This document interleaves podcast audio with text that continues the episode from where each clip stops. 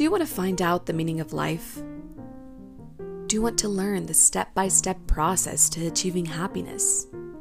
Well, stay tuned for the next episode of Lost But Found podcast, and we'll come to the realization together that there is no cookie cutter way to life.